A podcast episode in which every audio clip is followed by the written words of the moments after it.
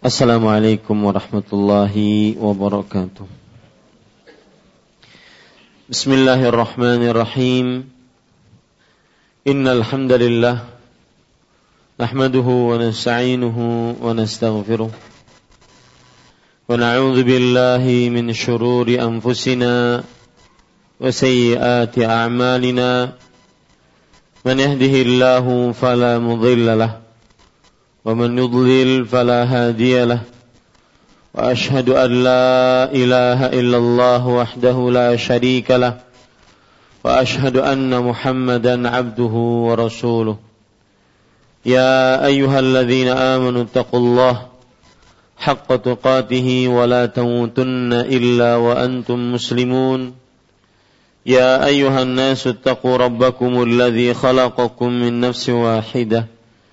وخلق منها زوجها وبث منهما رجالا كثيرا ونساء واتقوا الله الذي تساءلون به والأرحام إن الله كان عليكم رقيبا يا أيها الذين آمنوا اتقوا الله وقولوا قولا سديدا يصلح لكم أعمالكم ويغفر لكم ذنوبكم ومن يطع الله ورسوله فقد فاز فوزا عظيما أما بعد. فإن أصدق الحديث كتاب الله وأحسن الهدي هدي محمد صلى الله عليه وعلى آله وسلم وشر الأمور محدثاتها وكل محدثة بدعة وكل بدعة ضلالة wa kulla dhalalatin finnar. Alhamdulillah kita bersyukur pada Allah Subhanahu wa taala pada malam ini malam Selasa 26 Jumada Tsaniyah 1437 Hijriah kita kembali duduk bersama di masjid ini untuk membaca kitab Bulughul Maram min Adillatil Ahkam yang ditulis oleh Al-Hafidh Ibnu Hajar Asqalani rahimahullahu taala. Salawat dan salam semoga selalu Allah berikan kepada Nabi kita Muhammad sallallahu alaihi wa ala alihi wasallam pada keluarga beliau, para sahabat serta orang-orang yang mengikuti beliau sampai hari kiamat kelak. Dengan nama-nama Allah yang husna dan sifat-sifatnya yang ulia, kita berdoa Allahumma inna nas'aluka ilman nafi'an wa rizqan tayyiban wa amalan mutaqabbala. Wahai Allah sesungguhnya kami mohon kepada Engkau ilmu yang bermanfaat rezeki yang baik dan amal yang diterima. Amin ya rabbal alamin. Bapak Ibu saudara-saudari yang dimuliakan oleh Allah Subhanahu wa taala masih kita membicarakan kitabus salah Babul Mawaqid, kitab salat bab waktu-waktu salat. Dan pada pertemuan kali ini kita akan membaca hadis yang ke-176 dalam buku terjemahan kita. Penulis rahimahullahu taala berkata, "Walahu an Uqbah bin Amir radhiyallahu anhu thalathun thalathu sa'atin كان رسول الله صلى الله عليه وعلى آله وسلم ينهانا أن نصلي فيهن وأن نقبر فيهن موتانا حين تطلع الشمس بازغة حين حتى ترتفع وحين يقوم قائم الظهيرة حتى تزول الشمس وحين تتضيف الشمس للغروب. Artinya dalam riwayat Muslim juga dari Uqbah bin Amir radhiyallahu anhu tiga waktu di mana Rasulullah sallallahu alaihi wa alihi wasallam melarang kita untuk melakukan salat dan menguburkan mayit. Ketika matahari baru terbit sampai meninggi. Ketika matahari tepat berada di tengah-tengah hingga condong ke barat dan ketika matahari akan terbenam. Bapak Ibu saudara-saudari yang dimuliakan oleh Allah, poin pertama dari hadis ini adalah biografi perawi yang meriwayatkan hadis ini. Beliau adalah Uqbah bin Amir Al-Juhani. Uqbah bin Amir Al-Juhani. Dan beliau termasuk sahabat yang terkenal bahkan disebutkan di dalam kitab Syiar Alamin Nubala kana aliman muqri'an fasihan faqihan faradhiyan sya'iran kabirus sya'an. Kata para ulama sejarah seperti Imam Ibnu Hajar sendiri kemudian Imam Az-Zahabi mengatakan bahwa beliau adalah seorang yang alim ahli ilmu muqri' yang membacakan Al-Quran. Maksudnya yang mengajari Al-Quran dengan sanat-sanatnya. Faradhiyan yang ahli ilmu faraid. Syairan ahli syair di dalam bahasa Arab. Makanya disebut beliau fasihan. Seorang yang fasih dalam bahasa Arab. Mempunyai kedudukan yang tinggi dan beliau termasuk dari orang yang mengumpulkan Al-Quran. Beliau termasuk daripada orang yang mengumpulkan Al-Quran. Kita tahu bahwa Al-Quran itu banyak tatkala dikumpulkan sebelum akhirnya dijadikan satu oleh Uthman bin Affan radhiyallahu an. Di zaman Abu Bakar As-Siddiq radhiyallahu anhu diperintahkan oleh Abu Bakar As-Siddiq untuk mengumpulkan Al-Quran. Akan tetapi di zaman Uthman bin Affan, Al-Quran yang telah dikumpulkan tadi dilebur menjadi satu pada sebuah tulisan yang disebut dengan tulisan Uthmani. Dan Uqbah bin Amir radhiyallahu anhu beliau termasuk orang yang mengumpulkan Al-Quran. Dan beliaulah surat yang disampaikan oleh Umar bin Khattab radhiyallahu anhu ketika membuka kota Damaskus di Syria. Beliaulah orangnya yang diutus oleh Umar bin Khattab radhiyallahu anhu ketika membuka kota Damaskus di Syria. Dan beliau meninggal di kekhalifahan Muawiyah bin Abi Sufyan pada tahun 58 Hijriah.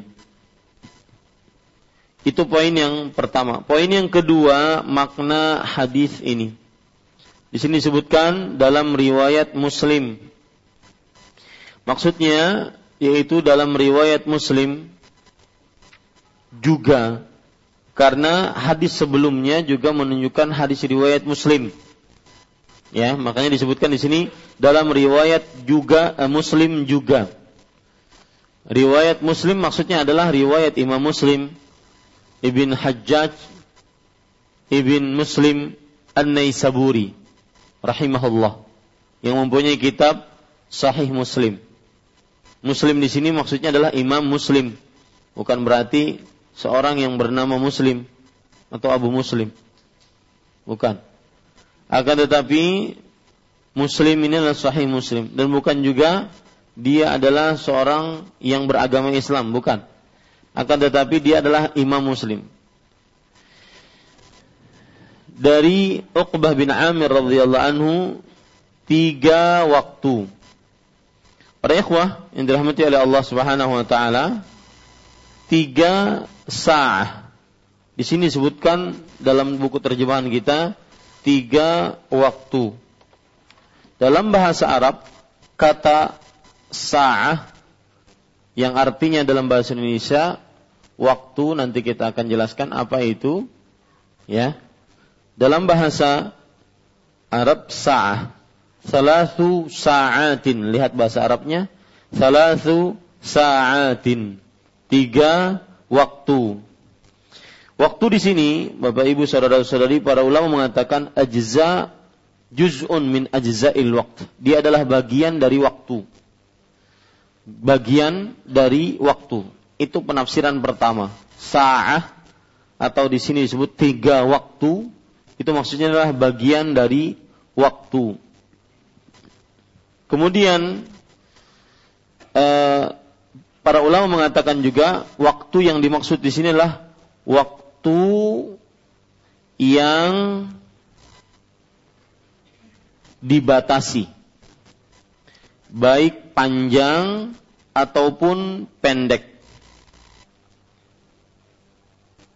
baik panjang ataupun pendek waktu yang dibatasi jadi bukan sekedar waktu yang dicatat itu baik di bawahnya tiga waktu. Waktu di sini adalah waktu yang dibatasi.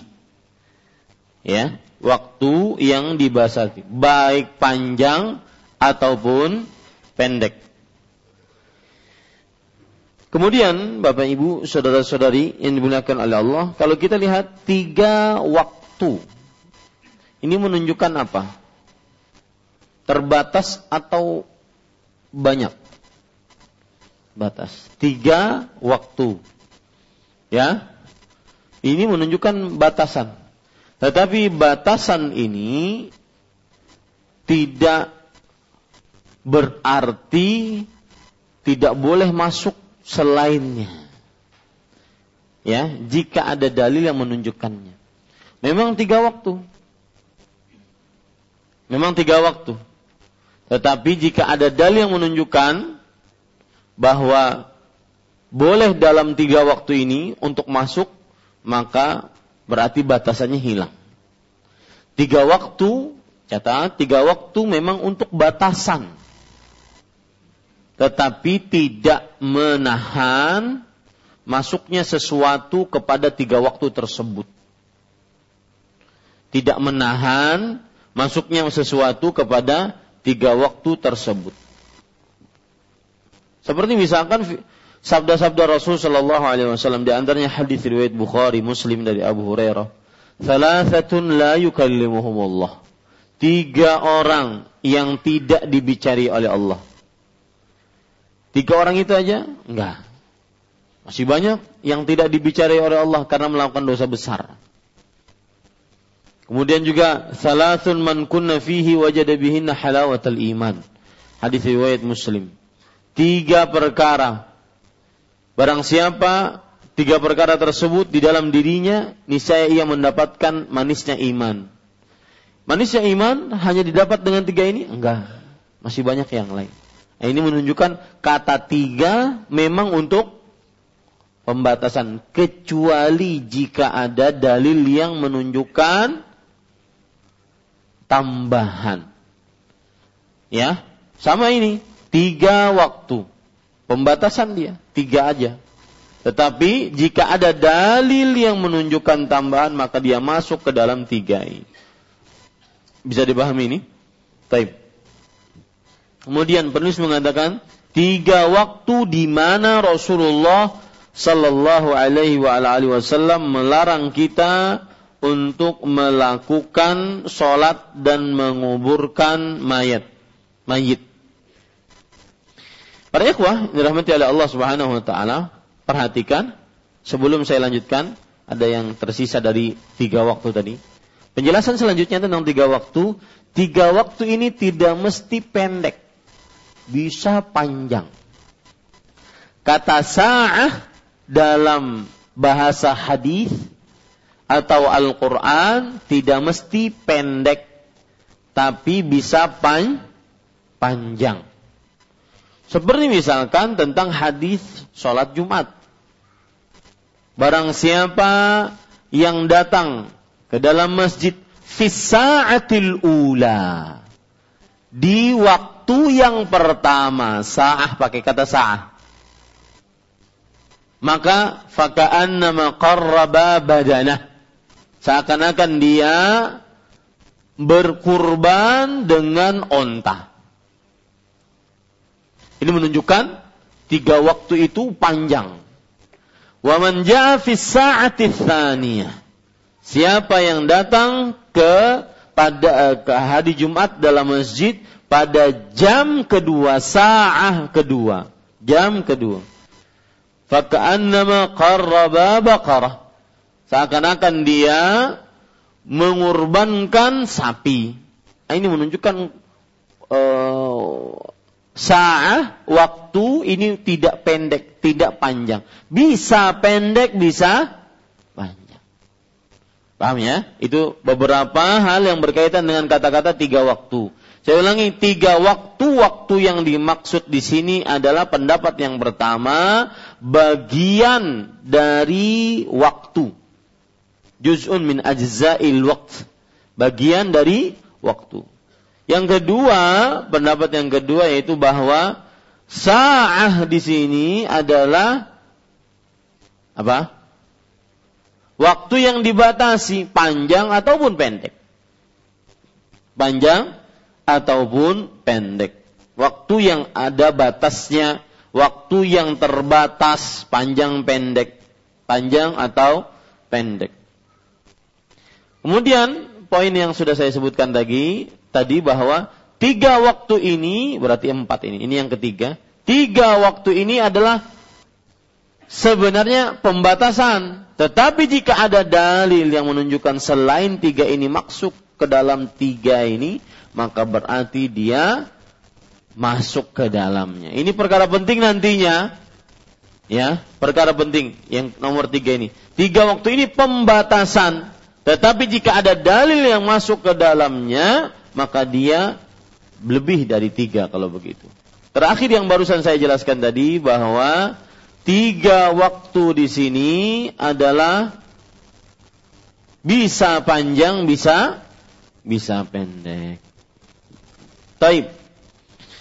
Para ikhwah yang dirahmati oleh Allah Subhanahu wa taala.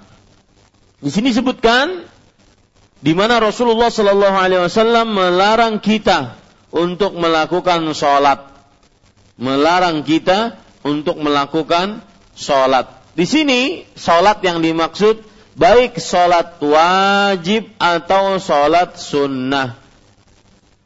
Sholat wajib atau sholat sunnah ya. Dan para ikhwan yang dirahmati oleh Allah Subhanahu wa taala dan ini menunjukkan sholat di sini dan maksudnya adalah umum. Sholat wajib atau sholat sunnah. Kemudian dan menguburkan mayit dan menguburkan mayit. Bisa bacaannya di sini disebutkan lihat Arabnya wa an naqbura. Bisa bacanya ba-nya pakai dhammah. Bisa bacanya wa an naqbara. Nah, ya, bisa dua. Naqbura Lihat bawahnya bisa nakbaro. Nah, ini dia. Ya, bisa dua-duanya. Kalau di dalam buku kita an-naqbura. Maksudnya sama, yaitu mengubur mayit. Ini menunjukkan bahwa tiga waktu di mana Rasulullah SAW melarang kita untuk melakukan sholat, sholat apa pun, dan nakbura, dan menguburkan mayit. Di dalam tiga waktu ini dilarang berarti kita untuk menguburkannya. Para ikhwah yang dirahmati oleh Allah Subhanahu wa taala, kita lanjutkan. Ketika matahari baru terbit sampai meninggi. Ketika matahari baru terbit sampai meninggi. E, meninggi di sini berapa lama? Catat, meninggi di sini sebagaimana sudah kita jelaskan, qaida rumhin. Setinggi tombak. Ah. Ya, setinggi tombak. Sebagaimana sudah kita tegaskan pada pertemuan sebelumnya, dia dari 13 menit sampai 15-an menit. Baik. Kemudian penulis mengatakan Ketika matahari baru terbit sampai meninggi, ketika matahari tepat berada di tengah-tengah hingga condong ke barat. Hina yakumu qa'imul zahirah. Ketika matahari tepat berada di tengah-tengah sampai condong ke barat hatta tazula syams. Para ikhwan yang dirahmati oleh Allah Subhanahu wa taala, kenapa disebut qaimul zahirah? Matahari berdiri. Ya. Karena kata-kata zahirah itu adalah punggung.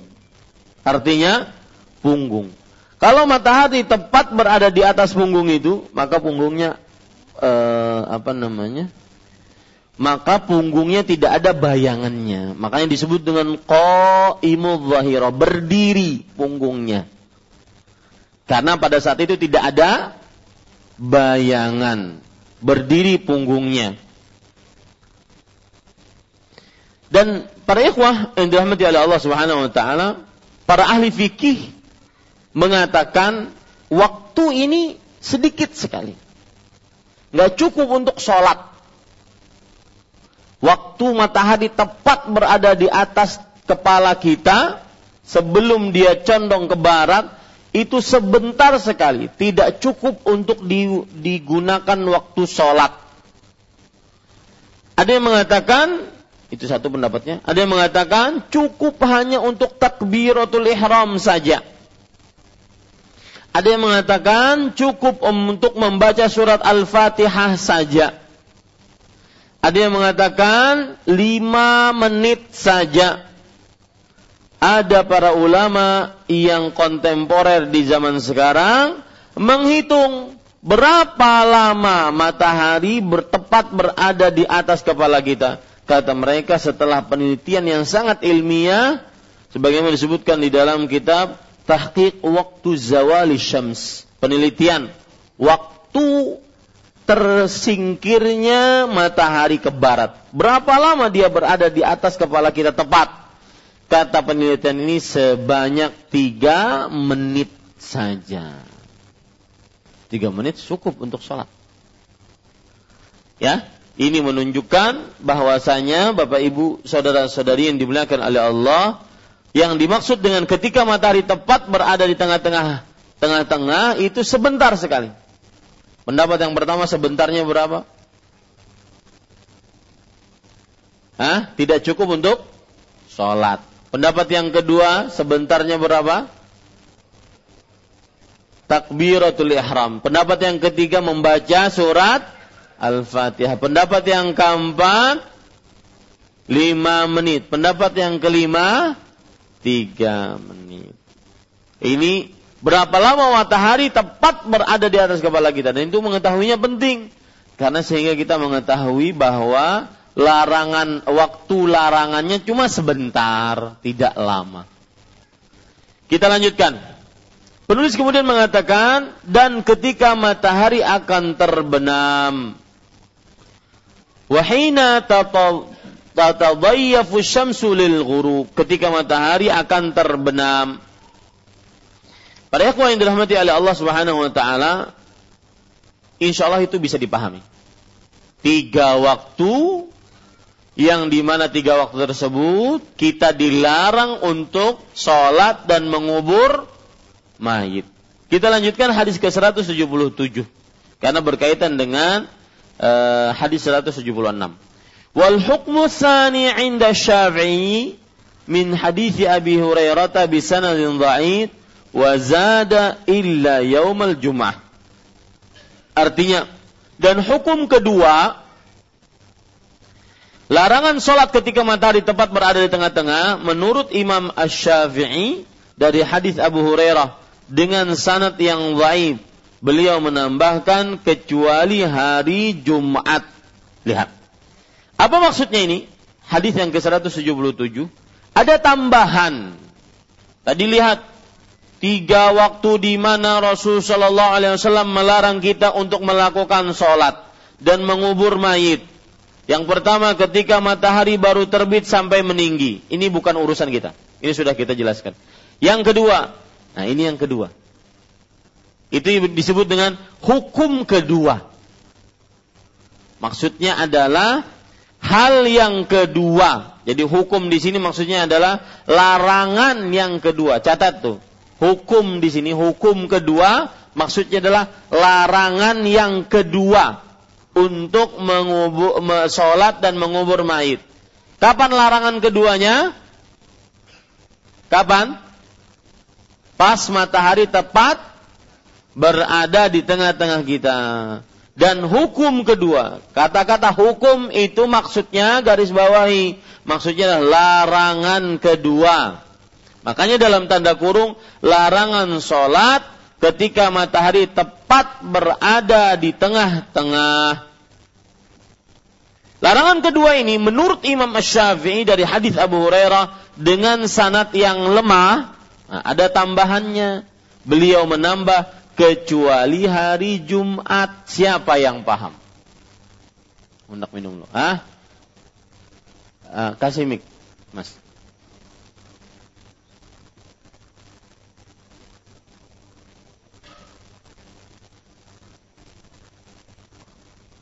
Apa maksudnya? Hadis ke-177 ini apa maksudnya? Sudah, sudah. Kalau hari Jumat boleh boleh sholat. Kalau hari Jumat menurut Imam Ash-Syafi'i boleh sholat meskipun matahari berada di tengah-tengah. Berarti menurut Imam Ash-Syafi'i bahwa terjadi pengecualian. Larangan tentang sholat di dan mengubur mayit ketika matahari tepat berada di atas kita dikecualikan kecuali hari Jumat.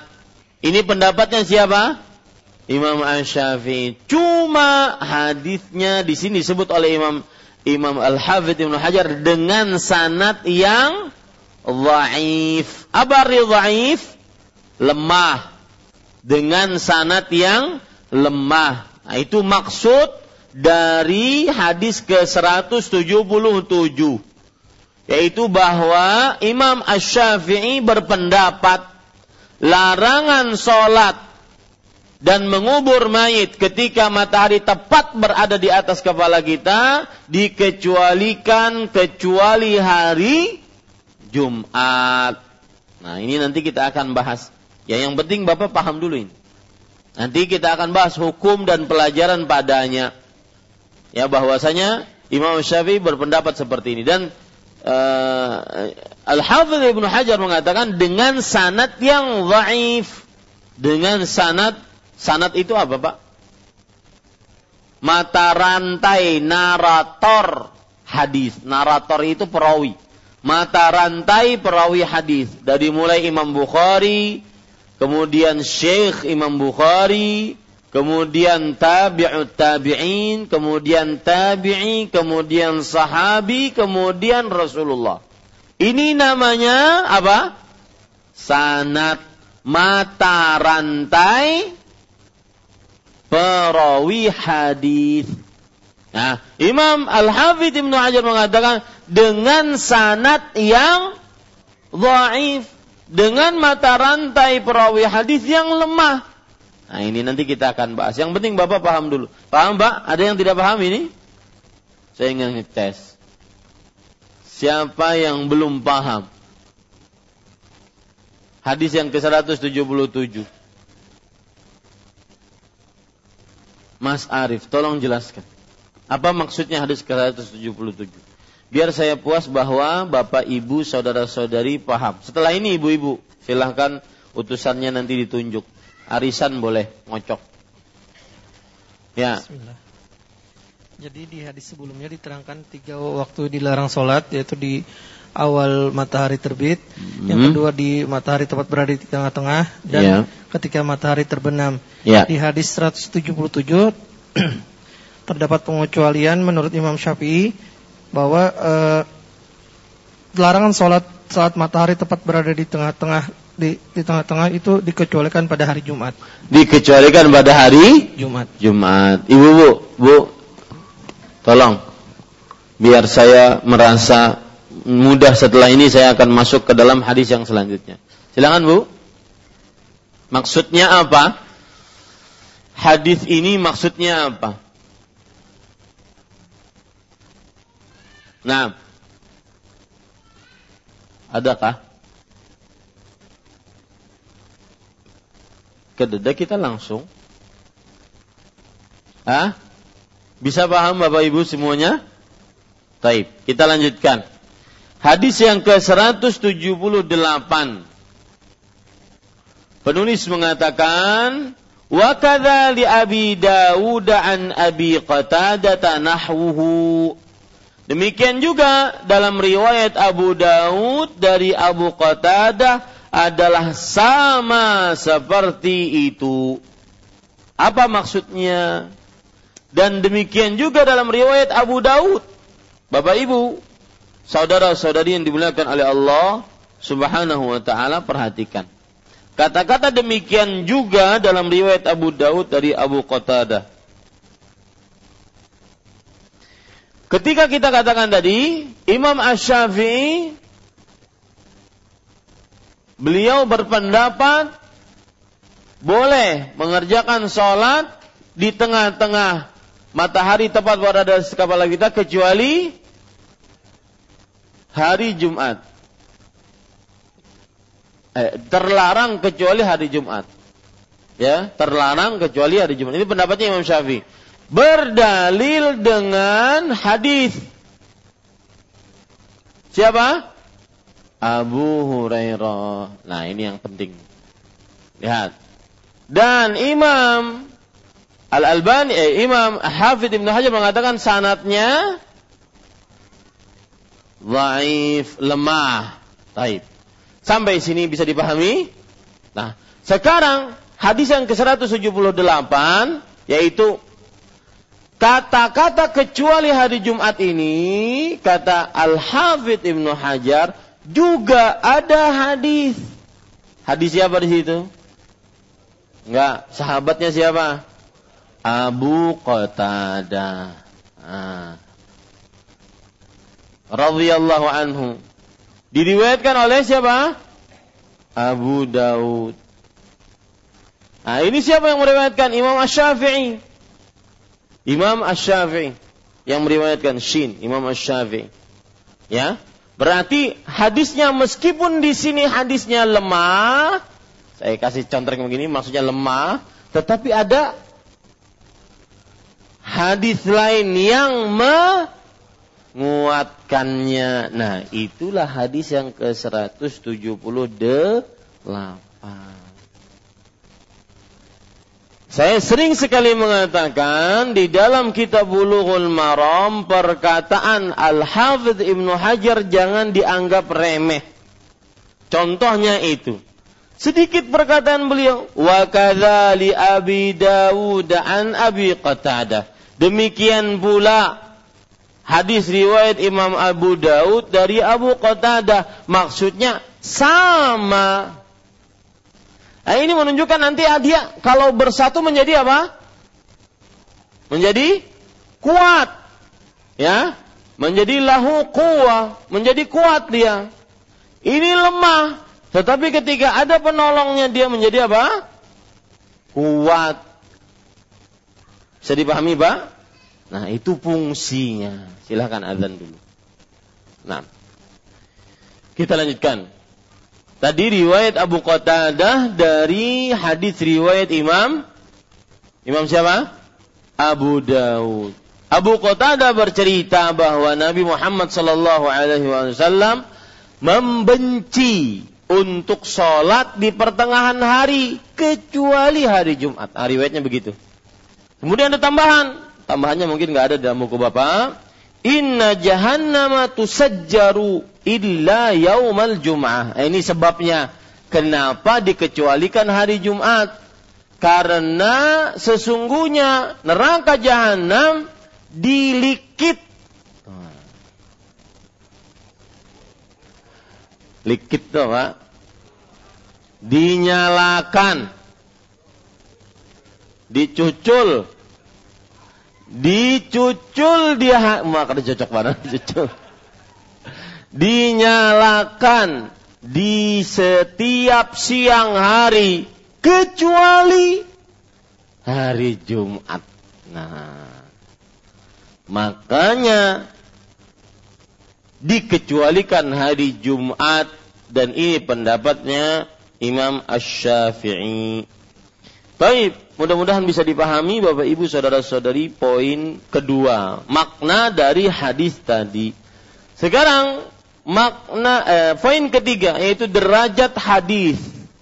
Hadis yang ke-176 sahih, tidak ada keraguan di dalamnya. Hadis riwayat siapa? 176 hadis riwayat Muslim, sahih, tidak ada keraguan di dalamnya. Sedangkan hadis yang ke-177 lemah. Catat ini, saya akan sedikit mendikte.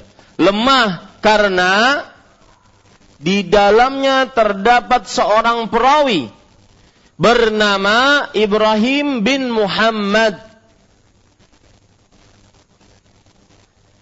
Al-Aslami. Ibrahim bin Muhammad Al-Aslami. Imam Malik mengatakan pendusta ini rawi. Yahya Al-Qattan dan Ibnu Ma'in dan Ibnu Abdul Hadi juga mengatakan pendusta ini perawi. Kemudian Al-Hafidh Ibnu Hajar Al-Asqalani mengatakan dia ini Ibrahim bin Muhammad Al-Aslami ini Ibrahim bin Muhammad Al-Aslami ini dia adalah matruk ditinggalkan riwayatnya oleh ulama hadis. Matruk. Ya. Dan di dalamnya juga terdapat seorang perawi yang bernama Ishaq bin Abi Farwah. Ishaq bin Abi Farwah dan dia juga matruk. Matruk bukan matruk. Matruk dia ditolak, ditinggal ulama hadis. Ishaq bin Abi Farwah, saya tulis namanya. Ibrahim bin Muhammad Al-Aslami. Ibrahim bin Muhammad Al-Aslami. Yang kedua, Ishaq bin Abi Farwah. Ya, Ishaq bin Abi Farwah.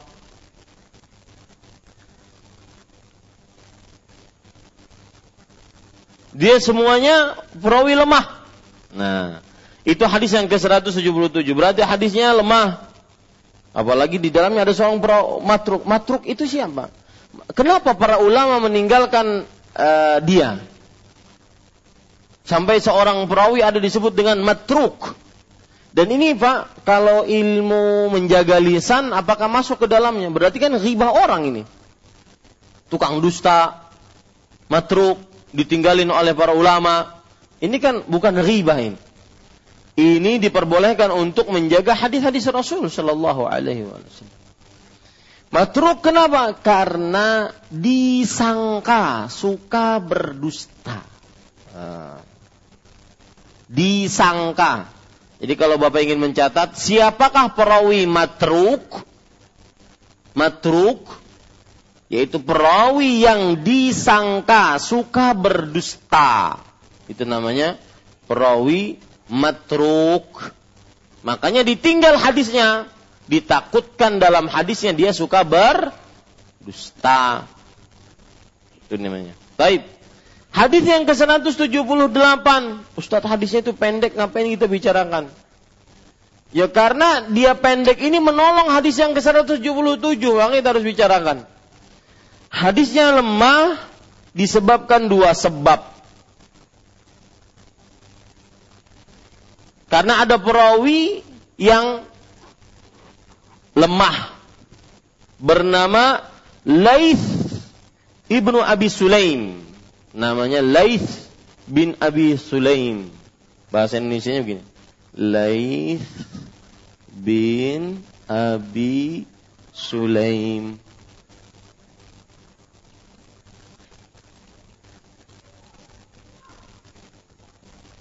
Sulaim. Ya. Laith bin Abi Sulaim.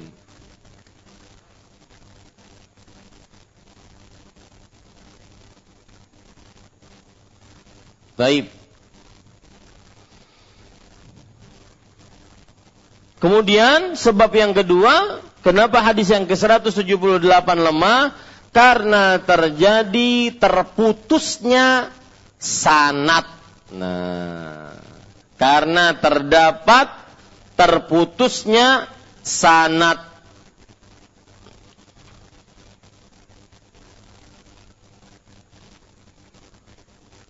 Ya, terputusnya sanat. E, tidak perlu saya jelaskan di mana terputusnya nanti bingung. Nanti nggak hadir pekan depan. Yang penting terputusnya sanat. Kalau ingin yang detil nanti habis kajian datang ke saya. Ya, yang penting terputusnya sanad. Maka hadis ke 177, 178 lemah. Ya, lemah. Dua-duanya lemah. Lemah tambah lemah menjadi kuat menurut sebagian ulama. Kecuali lemah palsu ditambah digabung, ah ini nggak bisa. Ya, min nantinya. Ya, lemes nantinya. Nggak bisa. Kalau lemah saja, tambah lemah saja, ditambah maka bisa menjadi plus. Meskipun plusnya tidak kuat. Makanya Bapak Ibu saudara-saudari nanti akan berpengaruh ini kepada pengambilan keputusan di dalam hukum. Bolehkah sholat tatkala matahari tepat berada di atas kepala kita di hari Jumat? Kalau hari-hari lainnya sudah jelas. Kalau hari Jumatnya gimana? Paham maksud saya? Nah itu nanti kita akan bahas. Taib. Kita ambil beberapa pelajaran dulu. Yang pertama, para ikhwan yang dirahmati oleh Allah Subhanahu wa taala, hadis ini menunjukkan bahwa dilarangnya waktu sholat eh, atau waktu-waktu terlarangnya sholat. Hadis ini menunjukkan bahwa terlarangnya waktu-waktu sholat.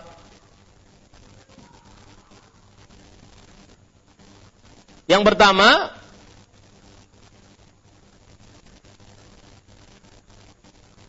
dari sholat fajar sampai tinggi matahari.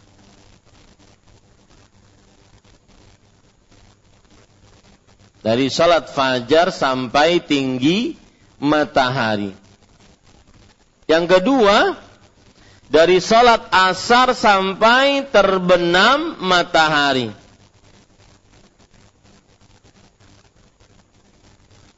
Yang ketiga, ketika matahari tepat berada di atas kepala seseorang.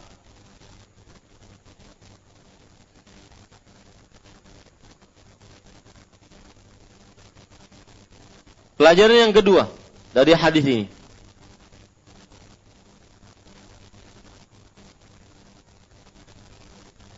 Hadis ini menunjukkan larangan sholat di tiga waktu ini. Dan larangannya berkonsekuensi sholatnya tidak sah. Nah, hadis ini menunjukkan larangan sholat di tiga waktu ini. Dan larangannya berkonsekuensi sholatnya tidak sah. Jadi kalau ada orang sholat setelah sholat subuh, maka hukum sholatnya apa? Gak sah. Ada orang tepat sholat di atas e, matahari tepat berada di atas kepala dia, dia sholat. Hukum sholatnya apa? Tidak sah. Ada orang setelah sholat asar, dia sholat. Hukum sholatnya apa? Tidak sah. Ini pelajaran yang kedua.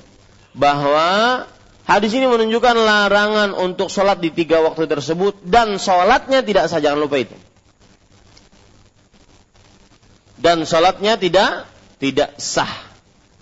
Baik, pelajaran yang ketiga. Terjadi perbedaan pendapat di antara para ulama tentang apakah larangan ini umum atau ada pengkhususan. Tulis, terjadi perbedaan pendapat di antara para ulama tentang apakah larangan ini umum atau ada pengkhususan. Maksud umum apa Pak? Siapa yang bisa menjelaskan kepada saya? Maksudnya umum apa?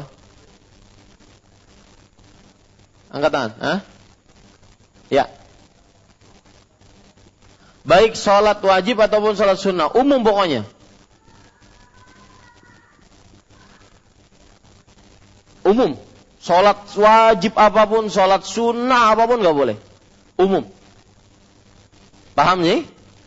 Atau ada pengkhususan. Nah, pengkhususan nanti kita bicarakan. Pendapat pertama, itu kan terjadi perbedaan pendapat kata saya.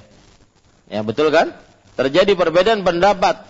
Apakah hadis ini menunjukkan kepada umum seluruh sholat wajib ataupun sunnah? Atau menunjukkan kepada ada yang dikhususkan. Boleh eh, sholat-sholat yang khusus ini meskipun di waktu-waktu terlarang. Taib. Pendapat pertama, pendapat jumhur.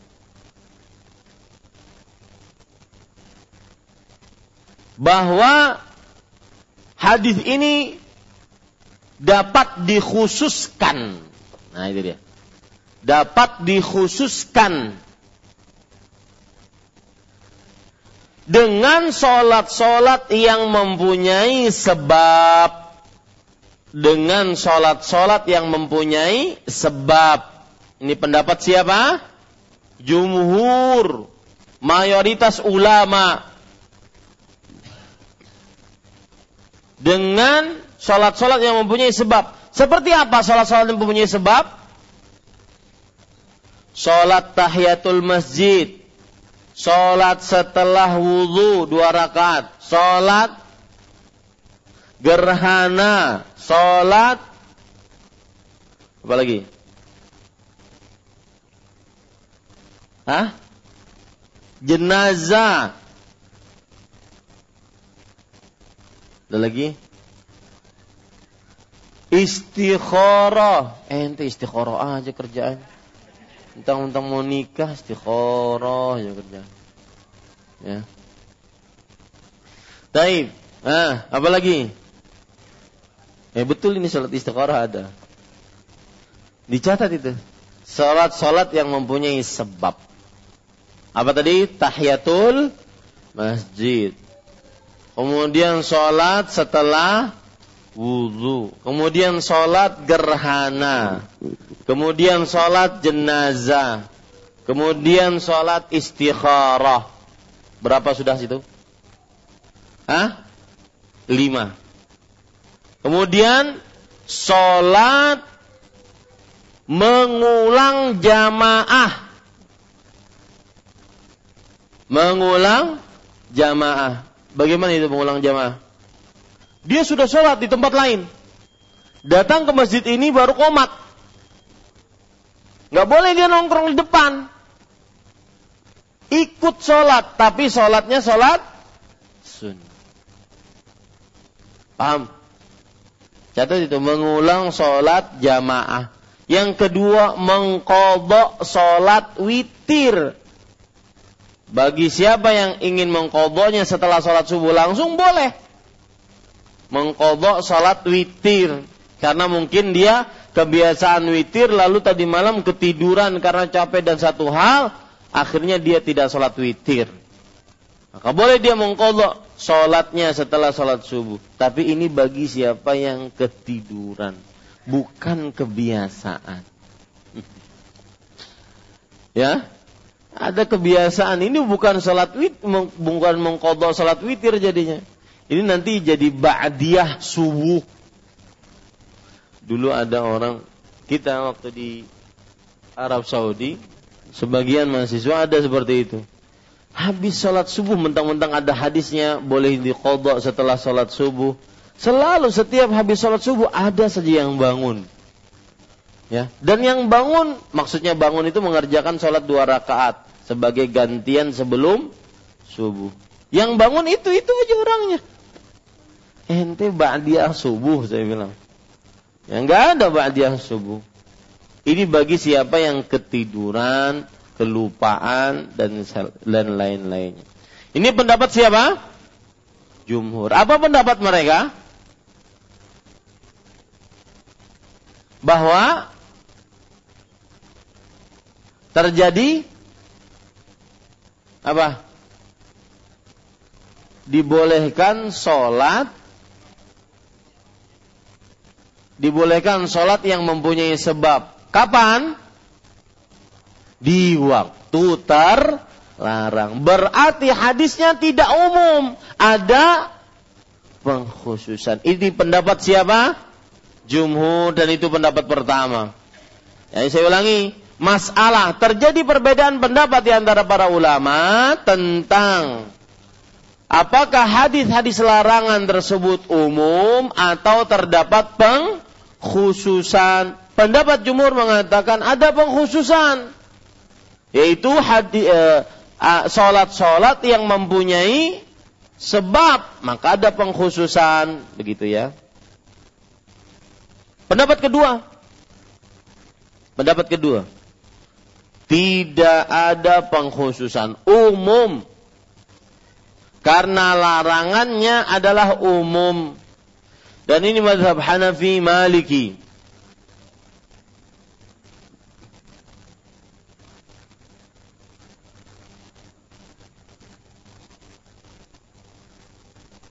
pendapatnya umum jadi mazhab siapa Hanafi dan Maliki.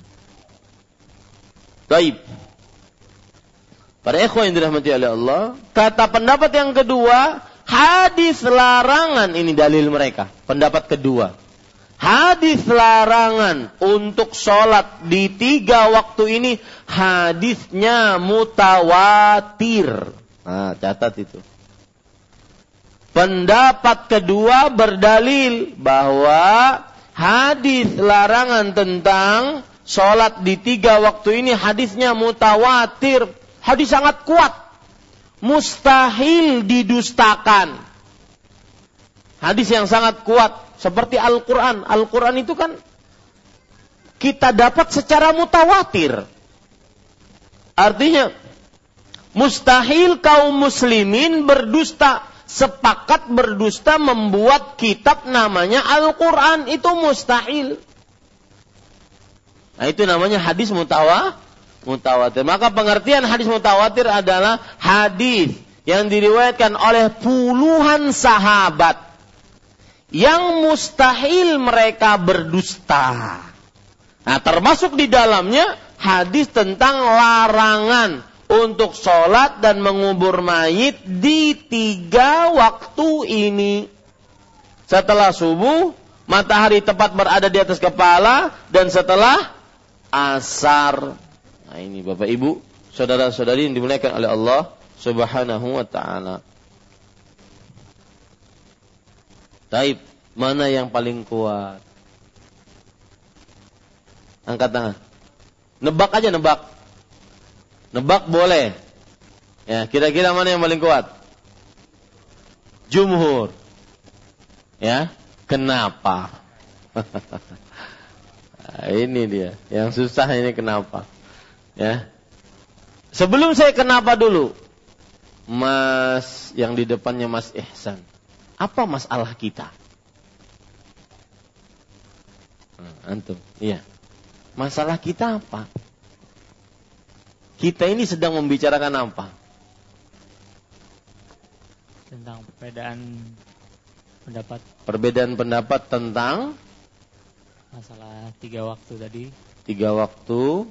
Uh, ada dua pendapat. Yang pertama dari jumhur tadi bahwa um, ada pengkhususan sholat boleh di tiga waktu tadi untuk sholat yang berdasarkan sebab ada sebabnya. Pendapat kedua. Kedua umum. Umum. Boleh artinya dilarang semuanya. Iya. Nah, antum milih mana? Hah? Enggak tahu. Enggak tahu. Jazakallahu khair. Bagus itu perkataan yang bagus. Jazakallahu khair. Tidak tahu itu nisful ilm. Para ulama mengatakan qaulu la adri nisful ilm. Perkataan tidak tahu itu adalah setengah ilmu. Terutama di zaman yang begitu lancangnya sebagian manusia berbicara agama. Ya. Ini harus menjadi perhatian kita. Para ikhwah dengan modal sedikit jenggot ya, modal jubah langsung kayak Syekhul Islam. Hati-hati. Ya, jangan jangan sampai jamaah Masjid Imam Syafi'i seperti itu. Tidak tahu saya. Bilang seperti itu. Tapi para ikhwan yang dirahmati oleh Allah Subhanahu wa taala ada pelajaran menarik. Waktu saya di mobil dengan Syekh Abdul Razak, eh, beliau ditanya oleh kawan saya, Ustaz Abdurrahman Hamzah, apa hukumnya memindahkan mayit seorang muslim yang dikubur bercampur di dalam pekuburan yang tercampur. Saya nggak tahu di Banjar ada nggak itu. perkuburannya tercampur. Ada? Ada? Nggak ada. Ada muslim tersendiri gitu kan? Non muslim tersendiri. Nah, ini kuburan tercampur. Apa hukumnya memindahkan ini ke sana? Maka beliau mengatakan khalini uraja' batin. Artinya biarkan saya nanti saya akan teliti dulu permasalahan.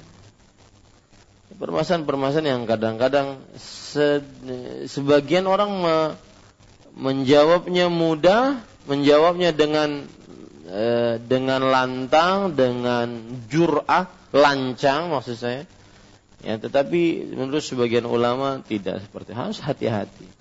Ya, belajarlah untuk mengucapkan saya tidak tahu dalam permasalahan agama. Jika memang kita benar-benar tidak tahu, maka saya ucapkan jazakumullahu khairan. Nah, Bapak Ibu saudara-saudari, pendapat yang paling kuat wallahu alam adalah pendapat jumhur. Berarti apa? Ada bang khususan umum tadi dikhususkan. Nah, itu dia. Yang umum tadi dikhususkan. Umumnya dilarang untuk sholat. Wajib, sunnah di tiga waktu yang terlarang ini. Kecuali pengkhususannya. Sholat-sholat apa yang dikhususkan? Yang mempunyai sebab.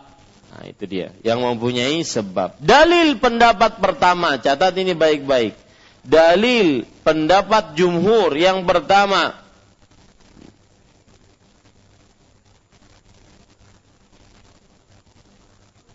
bahwa keumuman ini dikhususkan. Ini dalil pertama. Keumuman ini dikhususkan dengan hadis-hadis lain.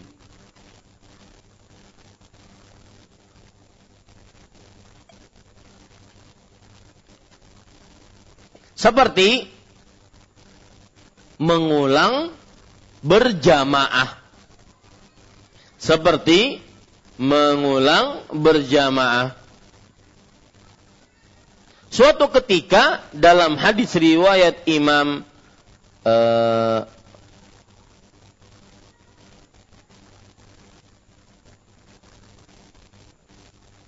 hadis riwayat Imam Bukhari bahwa ada dua orang di luar masjid di masjid sedang sholat. Hmm? Imamnya Rasulullah Sallallahu Alaihi Wasallam. Kemudian para sahabat sholat. Dua orang ini nggak sholat. Setelah selesai sholat Rasulullah SAW bertanya, Ma aku antusalliya ma'ana. Apa yang menyebabkan kalian berdua tidak sholat bersama kami? Tadi sholat berjamaah. Maka mereka mengatakan kami sudah sholat di kampung kami. Kami sudah sholat di masjid lain. Kata Rasul SAW, Fala taf'ala, jangan engkau kalian, jangan kalian berdua kerjakan seperti itu. Idza sallaituma fi rihalikuma, thumma ataituma masjida jama'atin fasallaya ma'ahum. Jika kalian sudah sholat di kampung kalian, lalu kalian mendatangi sebuah masjid yang didirikan di sana sholat berjamaah, sholatlah kalian berdua bersama mereka. Fa innaha lakuma nafilatun Sesungguhnya sholat berjamaah tersebut bagi kalian adalah sholat sun sunnah. Ini menunjukkan bahwa setelah sholat subuh, setelah sholat asar diperbolehkan untuk sholat bagi siapa yang mempunyai sebab. sebabnya itu ingin mengulang jamaah yang mana seseorang apabila mendapati jamaah di sebuah masjid sedangkan dia di luar masjid maka dia tidak boleh meninggalkan masjid. Atau diam di luar tapi sholatlah bersama jamaah tersebut. Ini menunjukkan bahwa sholat yang mempunyai sebab boleh dikerjakan di waktu-waktu terlarang. Begitu juga sholat tahiyatul masjid. Ya boleh Kemudian di sini ada kaidah. Ya. Pelajaran selanjutnya. Annal 'am alladhi lam yadkhulhu takhsis muqaddamun 'ala al-'am alladhi dakhalahu takhsis. Artinya umum yang belum dimasuki oleh pengkhususan didahulukan dibandingkan umum yang dia dimasuki oleh pengkhususan. Saya ulangi, sesuatu yang umum yang dimasuki oleh pengkhususan didahulukan dibanding umum yang telah dimasuki pengkhususan. Saya ulangi, umum yang belum dimasuki pengkhususan didahulukan dibanding umum yang belum yang sudah dimasuki pengkhususan. Baik, pelajaran selanjutnya. Sebab dilarangnya sholat di tiga waktu ini karena menyerupai orang-orang kafir tatkala sujud menyembah matahari sebab dilarangnya tiga solat eh dilarangnya solat di tiga waktu ini karena menyerupai perbuatan orang-orang kafir yaitu sujud kepada matahari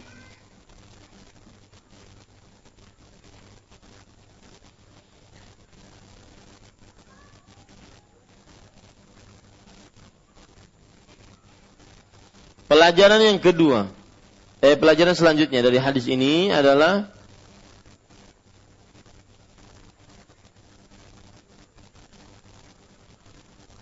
hadis yang menunjukkan bolehnya sholat setelah asar hadisnya lemah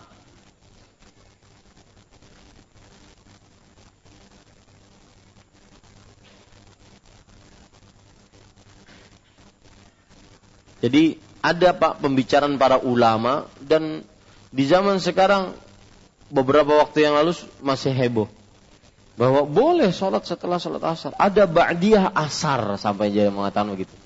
Ada ba'diyah asar. Hadisnya lemah. Hadisnya apa? Lemah.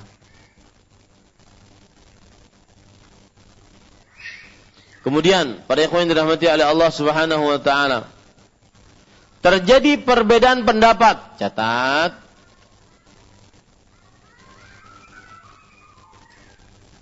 Tentang larangan sholat tatkala matahari tepat berada di atas kepala kita. Terjadi perbedaan pendapat tatkala larangan sholat. Eh saya ulangi. Terjadi perbedaan pendapat tentang sholat eh, larangan sholat tatkala matahari tepat berada di atas kepala kita. Pendapat pertama seluruh hari terlarang. Pendapat kedua kecuali hari hari apa tadi? Jumat. Pendapatnya siapa itu Imam Ash-Syafi'i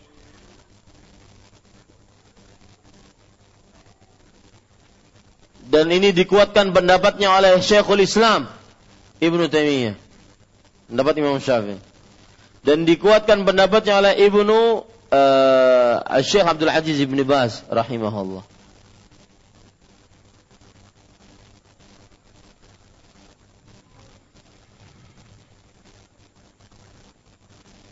Pendapat yang kedua, umum. Terlarangnya sholat tatkala matahari tepat berada di atas kepala kita itu setiap hari. Setiap hari.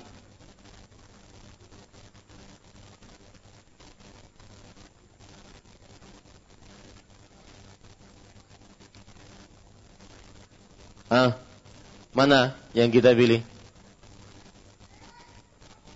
Setiap hari atau dikecualikan hari Jumat saja? Allahu a'lam. Maka jawabannya Bapak Ibu saudara-saudari khilafnya qawi.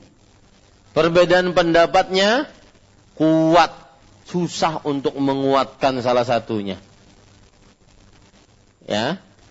Susah untuk menguatkan salah satunya. Tetapi mungkin kita bisa lihat bahwa larangan sholat di waktu matahari tepat berada di atas kepala kita hadisnya lebih kuat dibandingkan yang membolehkan hari Jumat. Maka kita berpegang kepada hadis yang lebih kuat. Ya. Selama belum ada hadis yang bisa menyamai hadis tersebut, maka kita tetap katakan hari Jumat pun tetap terlarang. Ya, tetap terlarang.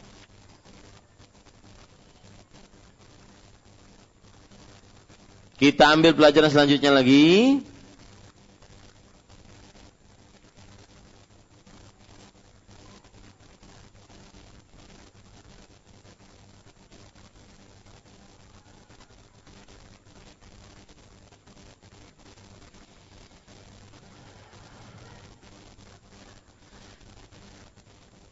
Kenapa dilarang mengubur mayit di tiga waktu ini? Nah, dia.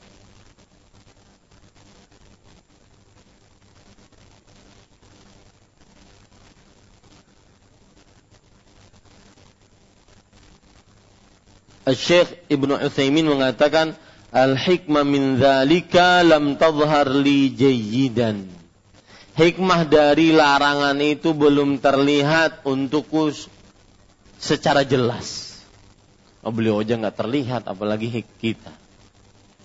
Ya, hikmah dilarangnya mengubur mayit di tiga waktu. Ya, belum terlihat. Wallahu a'lam. Maka tulis itu belum terlihat jelas oleh para ulama.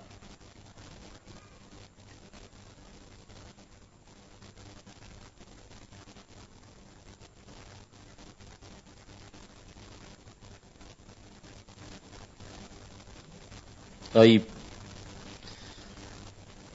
Ya, itu kira-kira yang bisa saya sampaikan Bapak Ibu saudara-saudari yang dimuliakan oleh Allah.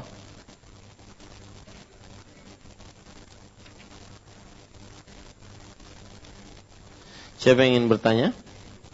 Mungkin ada sesuatu yang ingin ditanyakan. Silakan.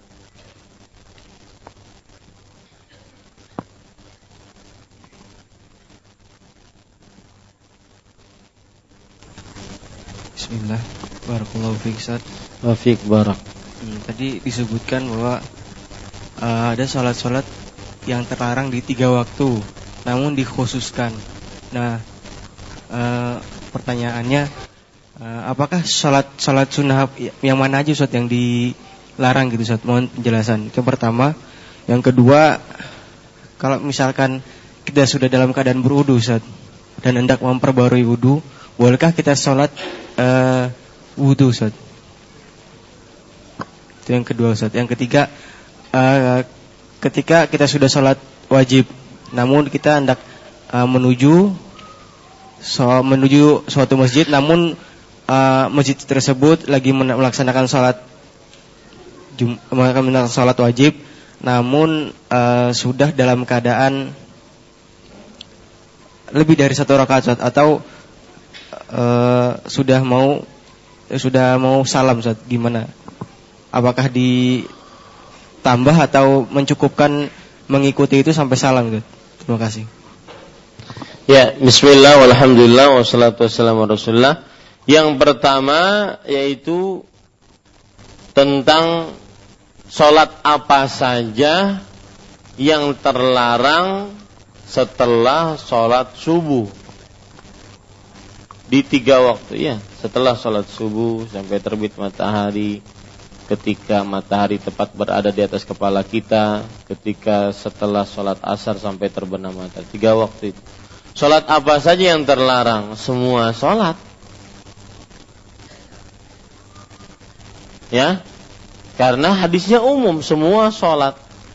Kecuali tadi yang dikhususkan. Ya semua sholat bisa dipahami mau ba'diyah mau sholat sunnah mutlak semua sholat dilarang kecuali yang khusus-khusus tadi pertanyaan yang kedua yaitu tentang apa tadi siapa yang masih ingat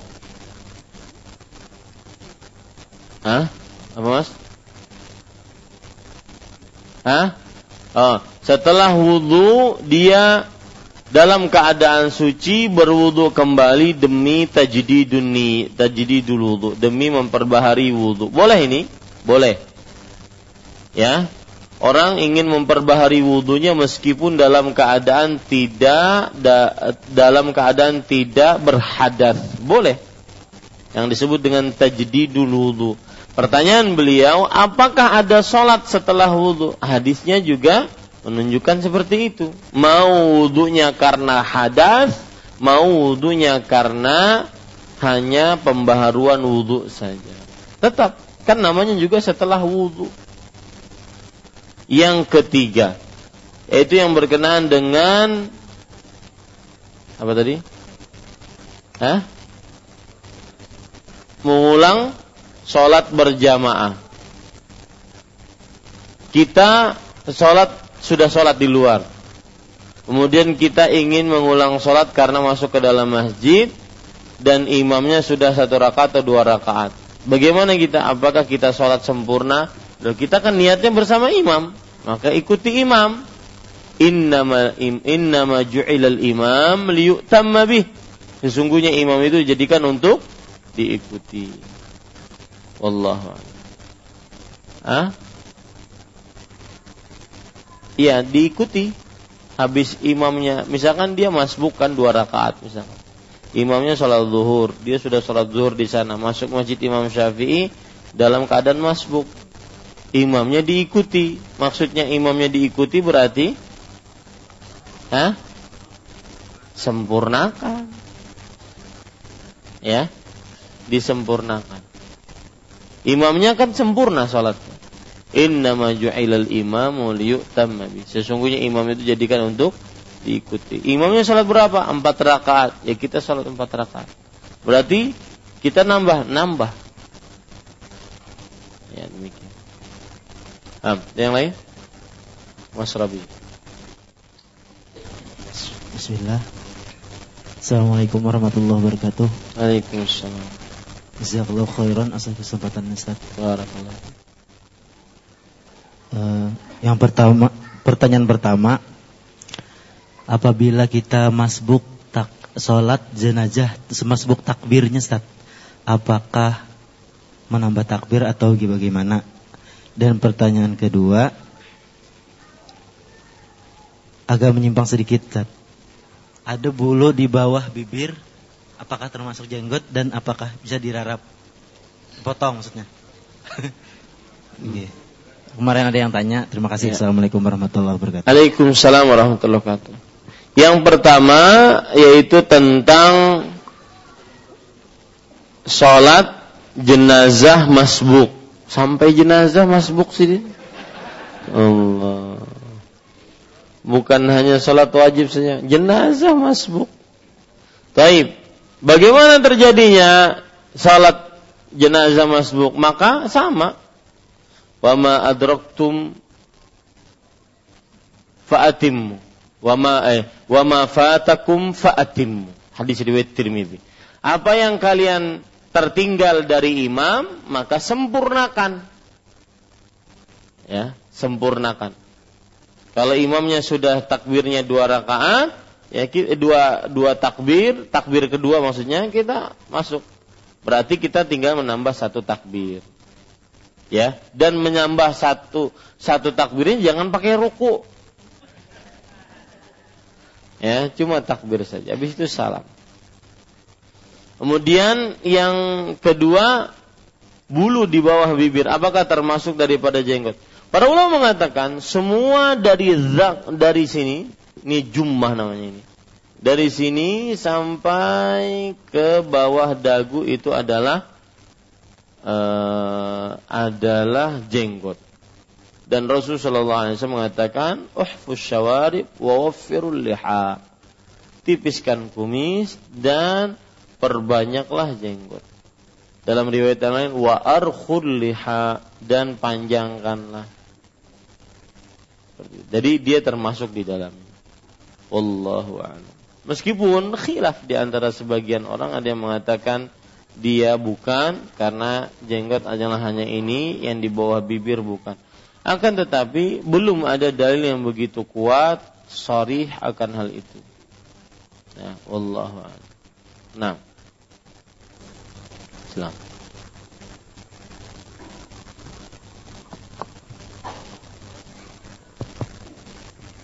Assalamualaikum warahmatullahi wabarakatuh. Waalaikumsalam. Ini mau uh, menanyakan uh, apa ini uh, seandainya kita datang untuk sholat Jumat ini uh, di situ kita apakah hanya mengerjakan sholat sunat sebelum uh, sholat Jumat itu cuma se sekuatnya kita atau ada jumlah-jumlah rakaat tertentu gitu Ustaz. Terima kasih. Assalamualaikum warahmatullahi wabarakatuh. Waalaikumsalam warahmatullahi wabarakatuh. Untuk sholat Jumat maka para sahabat Nabi radhiyallahu anhu kebiasaan mereka datang mubakirin dalam keadaan waktu masih pagi. Dan ini orang-orang Banjar dahulu begitu. Ya. Sebelum sibuk dengan pekerjaan mereka, mereka biasanya kalau hari Jumat itu seperti hari lebaran. Saya masih rasakan dulu waktu kecil begitu. Ya, hari Jumat itu kayak hari bagaimana gitu Ya betul atau enggak? Ya. Nah, kemudian datang di depan, datang dalam keadaan masih pagi, kemudian sholat semampunya. Tidak ada batasan fasalla ma kutibalah dalam hadisnya seperti itu. Sholat sesuai dengan apa yang ditakdirkan untuknya. Sholat semampunya. Sholat, sholat. Kemudian sampai imam naik ke atas mimbar, baru berhenti sholat. Sebagian orang keliru, sholat beberapa rakaat, sholat dua rakaat salam, sholat dua rakaat salam, sholat dua rakaat salam, kemudian dia berhenti. Lalu setelah itu dia berdoa apa segala macam. Lalu setelah itu tiga menit atau dua menitan sebelum azan, sebelum imam naik ke atas mimbar, baru dia sholat lagi. Maka ini kalau dibiasakan nggak boleh. Tapi kalau memang maksudnya untuk ingin mengerjakan sholat sebagaimana diperintahkan untuk memperbanyak sholat sebelum imam naik ke atas mimbar, maka tidak mengapa. Dikhususkan sebelum naik ke atas mimbar, maka ini memerlukan dalil.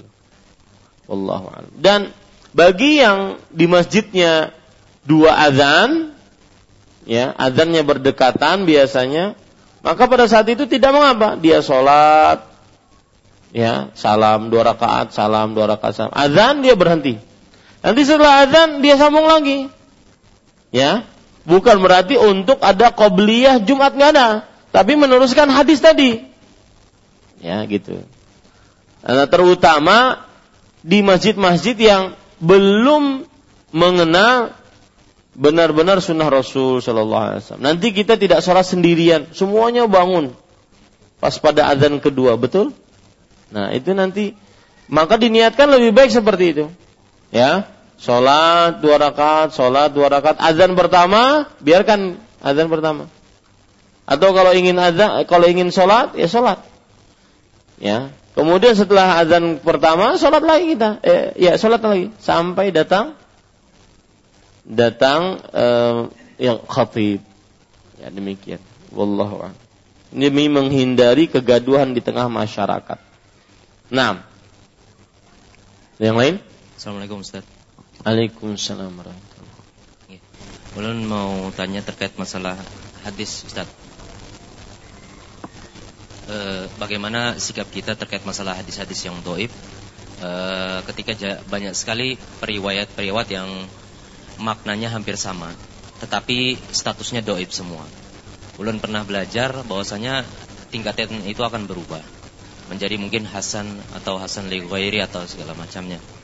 E, kedua, mungkin di hari Jumat itu ulun kada kau menghitung bahasanya. Kalau Jumat itu biasanya matahari di atas kepala aja gitu kan. Walaupun setengah satu apakah memang ada waktu-waktu tertentu yang e, pertengahan apa nah benar-benar di atas di atas benar-benar di tengah di atau di atas kepala? Itu waktunya kapan? E, e, mungkin itu aja Ustaz. Iya untuk yang pertama yaitu tentang hadis. Ada hadis hasan, ada hadis hasan li ghairihi. Hadis hasan itu bedanya dengan hadis sahih apa? Hadis sahih itu mempunyai lima syarat. Yang pertama yaitu hadisnya tersambung perawinya. Maksud tersambung itu Imam Bukhari mendapati syekhnya, mendapati langsung. Kemudian syekhnya mendapati tabi'ut tabi'in bertemu langsung. Tabi'ut tabi'in bertemu langsung dengan tabi'i. Tabi'i bertemu langsung dengan sahabi. Sahabi bertemu langsung dengan Rasulullah. Itu namanya bersambung. Ini syarat pertama. Syarat yang kedua, perawinya itu harus dia adil. Adil di sini maksudnya adalah kepribadiannya sangat terjaga. Jauh dari maksiat, jauh dari hal-hal yang dilarang oleh Allah Subhanahu wa taala. Adil. Yang ketiga, syarat hadis sahih adalah perawinya itu harus kuat hafalannya. Baik hafalan di dalam dadanya atau hafalan di dalam bukunya. Karena dahulu sebagian seperti Imam Malik, Imam Ahmad, beliau meriwayatkan hadis dari membaca kitab. Itu menunjukkan bahwa kitab beliau itu hafalan beliau. Ya. Nah, kadang-kadang kitabnya dipinjam orang. Setelah dikembalikan ada orang nulis-nulis nyoret-nyoret. Kalau dia tahu dia hapus. Nah itu namanya kuat hafalannya dalam kitab. Yang keempat, hadisnya tadi tidak menyendiri atau disebut dengan syal. Tidak menyendiri menyelisihi hadis-hadis lain. Yang kelima, hadisnya tidak cacat. Baik dari sisi perawinya atau dari sisi matannya. Nah, yang ditanyakan oleh e, tadi penanya tadi hadis lemah. Itu yang saya sebutkan hadis sahih. Hadis hasan bagaimana? Apa bedanya? Tadi yang ketiga, itu perawinya tidak kuat hafalannya, maka dia menjadi hadis hasan. Tidak kuat hafalannya, maka dia menjadi hadis hasan. Nah, hadis ini, hadis hasan ini kadang-kadang bisa terjadi seperti ini. Lemah ditambah dengan lemah menjadi kuat hasan. Ataupun ada saksinya, pembantunya. Hadis ini lemah kemudian dibantu oleh riwayat yang lain menjadi hasan li ghairihi. Maksudnya hadis ini yang aturannya lemah dia menjadi kuat karena ada yang lain. Kalau dia sendirian dia lemah. Nah, beliau mungkin ingin bertanya, tadi kan hadis lemah ditambah lemah, kenapa kita tidak mengambilnya? Padahal kalau ditambah lemah, lemah mungkin bisa naik derajatnya menjadi hasan. Maka kita katakan hadisnya lemah akan tetapi di dalamnya ada seorang perawi yang dituduh dusta. Makanya kita tidak jadikan dia sebagai hadis hasan. Kalau dalam seorang dalam sebuah hadis dia ada ada perawi di dalamnya yang dituduh dusta maka sulit untuk dikuatkan dengan yang lainnya. Dia sendiri aja sangat lemah, nggak bisa dia ditambah dengan yang lainnya. Ah begitu. Ya, begitu bisa dipahami. Jadi bisa ditambah lemah plus lemah plus lemah menjadi hasan naik dia. Kalau salah satu semua jadi dari lemah ini lemah hanya sedikit lemahnya. Tapi kalau satunya tukang dusta, lemah sekali, satunya palsu, satunya lemah nggak bisa naik dia. Ini. Kemudian pengam, pengamalan hadis lemah tidak boleh. Pendapat yang lebih kuat pengamalan hadis lemah tidak diperbolehkan. Kenapa? Karena lemah termasuk daripada hadis yang mardud. Kalau kita belajar ilmu mustalah hadis, hadis itu dibagi menjadi dua. Hadis yang diterima dan hadis yang ditolak. Hadis yang ditolak dalam bahasa Arabnya namanya al-hadis al-mardud. Jangan kasih nama anak mardud. Itu ditolak terus. Ya, mardud. Nah, termasuk hadis yang ditolak hadis lemah. Nah, begitu. Hadis palsu, hadis mungkar, hadis yang semua hadis lemah. Sebab yang kedua, kenapa mengamalkan hadis lemah tidak bisa dikerjakan? Karena hadis lemah di, kalau diamalkan maka tidak ada fungsinya kita belajar ilmu mustalah hadis dan tidak akan ada fungsinya para ulama membedakan mana hadis sahih, mana hadis lemah. Kitab beribu-ribu kitab tentang perawi-perawi hadis, perawi ini si fulan bin fulan bin fulan bin fulan ini lemah, fulan fulan bin fulan bin fulan ini tukang dusta, fulan bin fulan ini nggak ada manfaatnya. Karena kalaupun ini lemah bisa diamalkan, maka nggak ada manfaatnya. Sebab yang ketiga, kenapa mengamalkan hadis lemah tidak boleh? karena hadis lemah tersebut memberikan ilmu yang ragu, bukan ilmu yang yakin. Dia ilmunya ragu. Jadi ilmu yang dihasilkan dari hadis lemah ini keraguan, maka tidak bisa diamalkan. Sebab yang keempat, kenapa hadis lemah tidak boleh diamalkan? Karena penyebab terjadinya perbuatan bid'ah. Ah begitu. Jumhur yang membolehkan mengamalkan hadis lemah, mereka berda, mereka mempunyai syarat. Yang pertama, lemahnya tidak lemah sekali. Yang kedua, hadis lemah ini mempunyai asal. Kalau gitu kita katakan kerjakan saja hadis sahih, ngapain hadis lemah? Makanya Imam Sufyan bin Masruq Ats-Tsauri mengatakan fi sahihil hadis ghunyatun an saqimihi. Hadis yang sahih itu sudah mencukupkan dari hadis yang lemah. Kita amalkan hadis sahih saja sudah 24 jam sampai 60 tahun kada cukup umur. Gimana ditambah dengan hadis-hadis lemah? Kemudian Sebab e, syarat yang ketiga kata jumhur, kalau lagi mengamalkan hadis lemah, maka tidak boleh dipopulerkan ini hadis. Lo gimana? Kita harus beramal berdasarkan hadis. Ini kok tidak boleh dipopulerkan. Yang keempat syarat yang diperbolehkan oleh jumhur kenapa beramal dengan hadis lemah? Kata mereka kalau beramal dengan hadis lemah jangan sampai meyakini Rasulullah SAW mengerjakannya. Lalu gimana? Kita beramal karena kita yakin amalan tersebut siapa yang mengerjakannya? Rasul Maka pendapat yang lebih kuat bahwa hadis lemah tidak bisa diamalkan. Baik. Pertanyaan kedua tadi tentang Hah? Oh, waktu yang pas. Waktu yang pas untuk matahari tepat berada di tengah-tengah kita, maka pada saat itu kita sebenarnya Eh, di waktu itu eh, sebelum saya jawab, inilah salah satu pendapat yang membolehkan bahwa sholat ketika berada matahari tepat berada di atas kepala kita boleh kecu, eh, eh, diharamkan kecuali hari Jumat. Pendapatnya ini. Karena mereka katakan para sahabat Nabi senantiasa sholat sampai imam naik ke atas mimbar. Itu berkonsekuensi apa?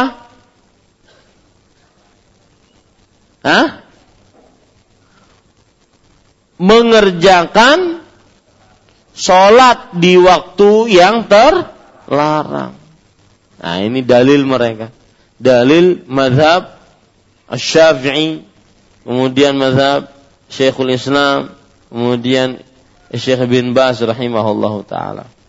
Maka ini pendapat mereka. Nah, tetapi kita katakan hadisnya umum bahwa dilarang untuk sholat ketika matahari tepat berada di atas kepala kita, meskipun hari Jumat, karena pengecualinya dalilnya lemah. Nah, lalu bagaimana mengukurnya? Ukur sendiri, kan urusan saya. Kenapa saya harus mengukur? Anda punya hukum, kerjakan itu hukumnya. Cara mengerjakannya, kita berusaha masing-masing. Ya Begitu caranya.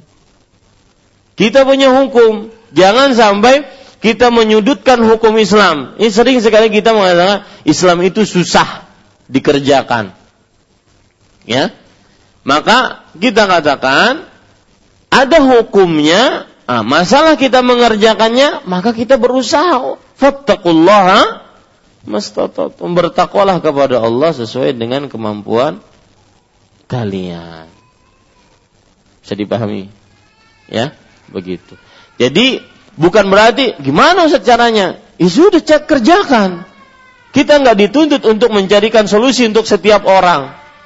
Tetapi kita dituntut untuk belajar, kemudian mengajarkan dan kita mengamalkannya. Tetapi jelas ini khilaf di antara ulama. Siapa yang mengambil pendapatnya Imam Ash-Syafi'i, eh, Syekhul Islam, kemudian pendapat Ibn Ibn Bas, itu hak dia. Karena ini khilaf mu'tabar namanya.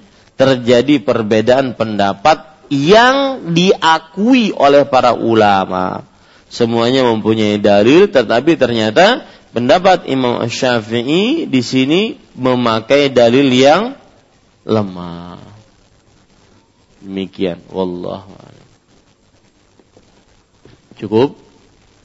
Cukup kiranya kita cukupkan dengan kafaratul majlis subhanakallah bihamdik syahadu an la ilaha illa anta astaghfiruka wa atubu. Wassalamualaikum warahmatullahi wabarakatuh.